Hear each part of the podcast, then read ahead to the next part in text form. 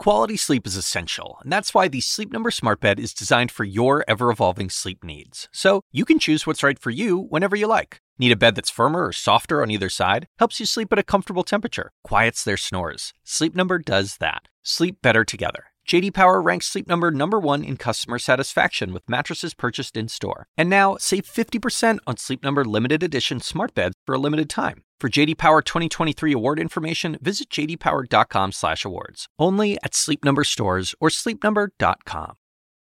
Home can mean many things. It could be a physical building, the literal roof over your head. It could be a group of people that you care about, feel comfortable with. Or it can be a stretch of land, an area where your family has roots going back generations, a homeland. So much of the conflict in Israel and the Middle East going back decades comes back to this question Who has a right to these ancient spaces? And right now, in the occupied West Bank, Palestinians say they are being forced out of an area that much of the world says should be the future home of a Palestinian state, a homeland to be. With so much scrutiny over Israel's tactics in Gaza, less has been said about what it is allegedly doing there. So CNN went to find out.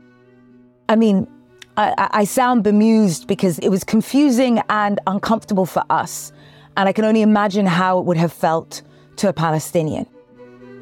Today, how settlers and the Israeli military are working together to create a culture of fear in the West Bank.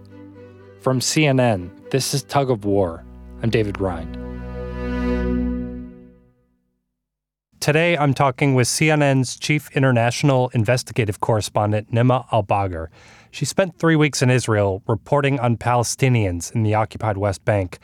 So, Nima, we've talked about how violence from settlers and Israeli forces have made life really horrible for the Palestinians who live in the West Bank.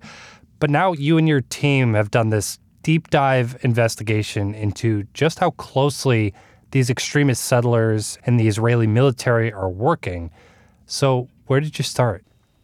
We were receiving these videos from Palestinian activists and, uh, and actually an Israeli activist, B'Tselem, which is uh, an amazing organization based out of Israel that works in both Israel and the Palestinian territories, had been really ringing the alarm.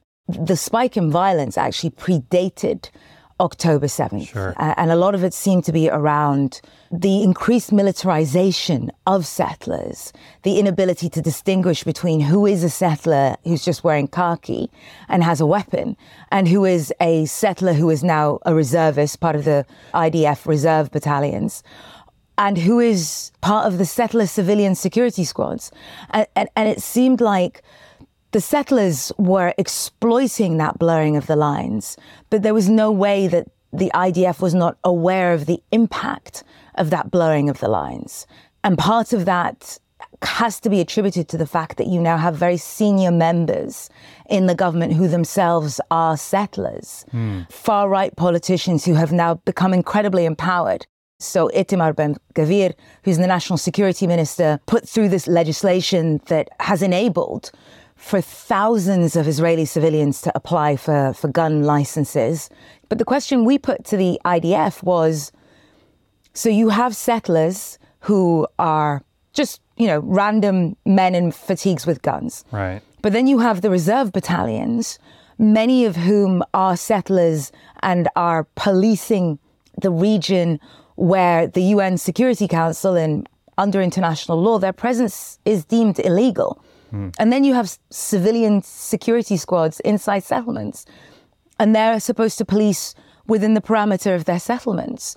But the question is who gets to decide where the settlement ends and Palestinian land begins? And so, what do those encounters look like? You mentioned all these different groups that are basically wearing camo and have guns. So, how do those play out on the streets? Well, there's one video that was filmed by actually an Israeli activist who was working with B'Tselem. And there was so much pain in her description of, of what she had witnessed. She was there alongside other peace activists to support the Palestinians in that location, to support their Palestinian friends. And for the first time in her life, a fellow Israeli opened fire on her.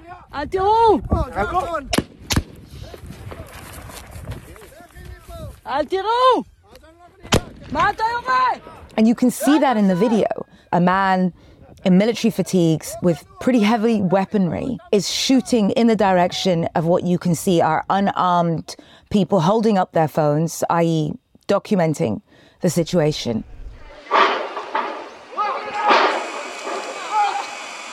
We also saw other footage where they were going into Palestinian homes, a mixture of people wearing fatigues, some who looked like they could be regular soldiers, a few who looked like definitively, you know, one man in particular looked too old to meet the kind of the requirements to serve as a reservist. And what was really extraordinary is that when we sent the images that we had gathered to a senior IDF official, he couldn't tell the difference. He could not tell us, based on the uniforms, based on the demeanor, Oh. who was a soldier, who was a settler with a gun, and who was part of their civilian security squads. Wasn't even sure if it was one of his own guys. He, he couldn't tell. And then we were stopped in a gas station. He said, um, I have the right to uh, secure this area and I need to check who you are and what you're doing here. I said, good. again by someone who's who was wearing no identifying insignia. It was the first time that someone felt empowered enough to, to just walk up to us and say, "Show me your ID. Who are you?" And and refuse to answer our question. And you don't know who he is. We have no idea who he is. And the IDF could not tell us if he was a soldier, if he was a civilian part of these settler security squads, or again, if he was just some random settler. I mean, I, I- sound bemused because it was confusing and uncomfortable for us. And I can only imagine how it would have felt to a Palestinian. We raised these issues with a senior IDF official, and he said that there have been cases where reservists have been found to behave in ways that were not in keeping with the values of the IDF, that these reservists had been investigated, that in some cases they had been um, suspended or removed from duty, and that Palestinians should reach out to their local brigade for clarification. Which again, if we can get the person who stopped us at a, a gas station to tell us who he was, which brigade he was from, how do you have any kind of accountability? We'll be right back.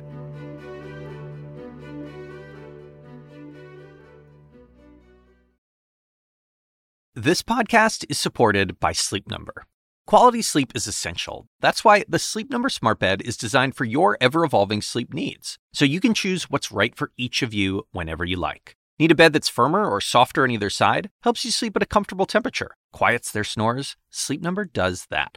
Only Sleep Number Smart Beds let you each choose your ideal comfort and support, your sleep number setting. Sleep Number Smart Beds learn how you sleep and provide personalized insights to help you sleep better. All Sleep Number smart beds feature cooling, pressure relieving comfort layers for soothing sleep throughout the night. Temperature balancing bedding is designed to move heat and moisture away when you're hot. When you're cool, they hold their energy to help warm you. Sleep better together. JD Power ranks Sleep Number number 1 in customer satisfaction with mattresses purchased in-store. And now, save 50% on Sleep Number limited edition smart beds for a limited time. For JD Power 2023 award information, visit jdpower.com/awards. Only at Sleep Number stores or sleepnumber.com.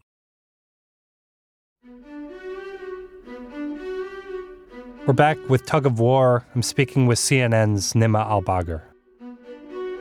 So that's obviously on like the more extreme end of the spectrum as to how this all plays out in the West Bank. But what about just day to day life, going about your business for the average Palestinian? Like, what kind of challenges are they seeing? The restrictions, the restrictions are awful. And the way that the restrictions are enacted are humiliating. We went into Tel Rumeida, which is an area in Hebron where settlers have kind of pushed into past those uh, agreed upon Oslo Accord borders. And I've never seen a checkpoint like that before. It, it looked post apocalyptic. So you go to a checkpoint, it's open, it's not open, you don't know. And so your home that is possibly just the other side of that checkpoint is now no longer accessible to you. So we went with Ihtidal, who's about 65 years old. And for her, if she had walked, it would have been an hour detour to get to her home. Wow, an hour. Yeah, uh, uh, can you imagine while she's carrying all of these things and and the first checkpoint we came to was closed, the second checkpoint was closed. We finally get to the checkpoint where she can go in and it, it feels like a checkpoint taking you into a prison.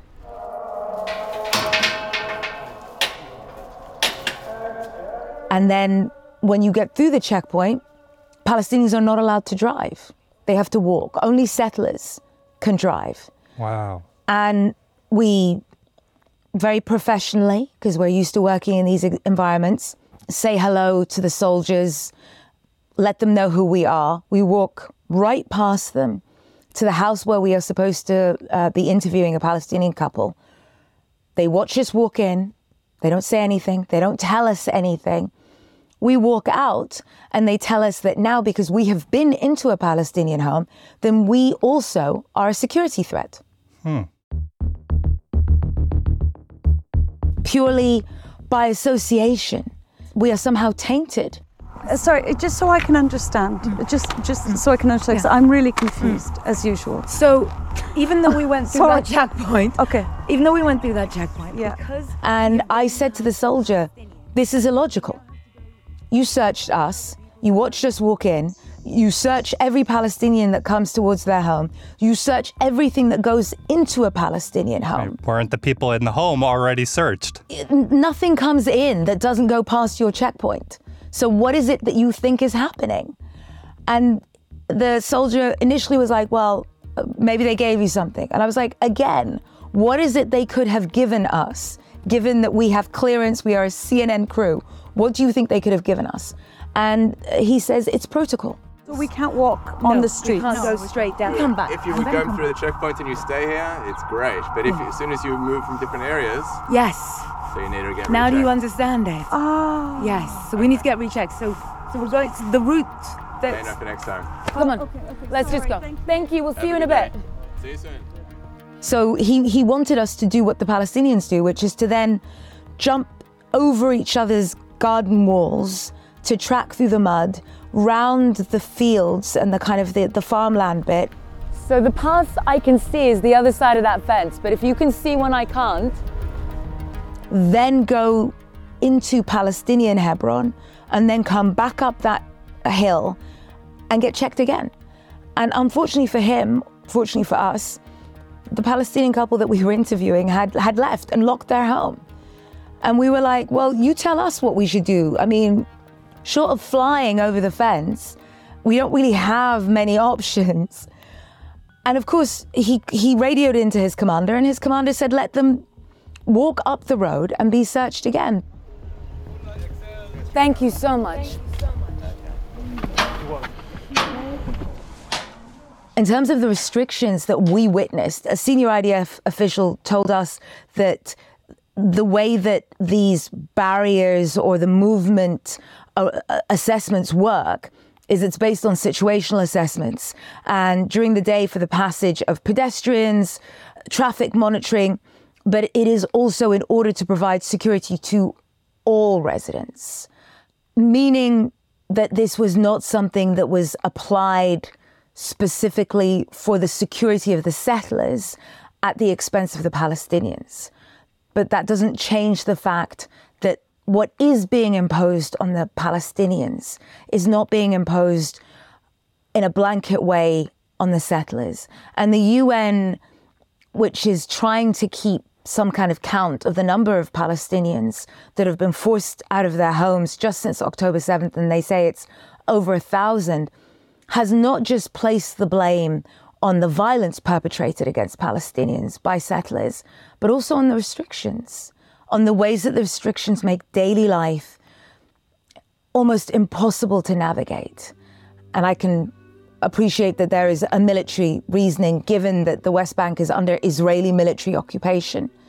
There will be some kind of military justification. But the reality is that for Palestinians, you live every day inside a system that finds ways to communicate to you that you are lesser than. Well, Nima, thank you very much. Thank you.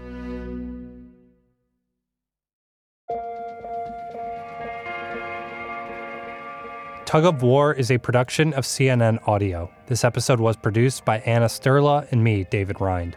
Our senior producer is Haley Thomas. Dan Dzula is our technical director, and Steve Lickteig is the executive producer of CNN Audio. We get support from Alex Manasseri, Robert Mathers, John Dianora, Lenny Steinhardt, James Andres, Nicole Pesaru, and Lisa Namarau. Special thanks to Caroline Patterson, Barbara Arvanititis, and Katie Hinman. Just a heads up, our next episode will come on January 3rd in the new year, so you can look for it then, January 3rd. In the meantime, there will be plenty of war coverage at CNN.com or the CNN app. You can also check out the CNN Five Things podcast for the very, very latest. Happy New Year from all of us. I'll talk to you later.